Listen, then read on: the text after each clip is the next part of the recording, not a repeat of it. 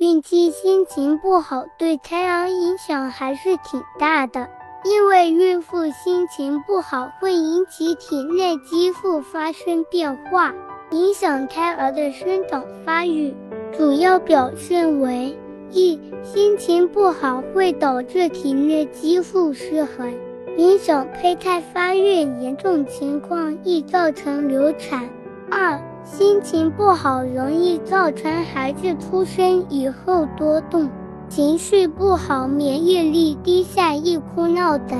三、心情不好会对胎儿下出脑造成负面影响，会加大孩子以后患精神病的概率。因此，孕妇怀孕期间要善于调节情绪。缓解压力，保持心情舒畅，跟家人朋友沟通交流，多散步，多活动，避免一个人发呆。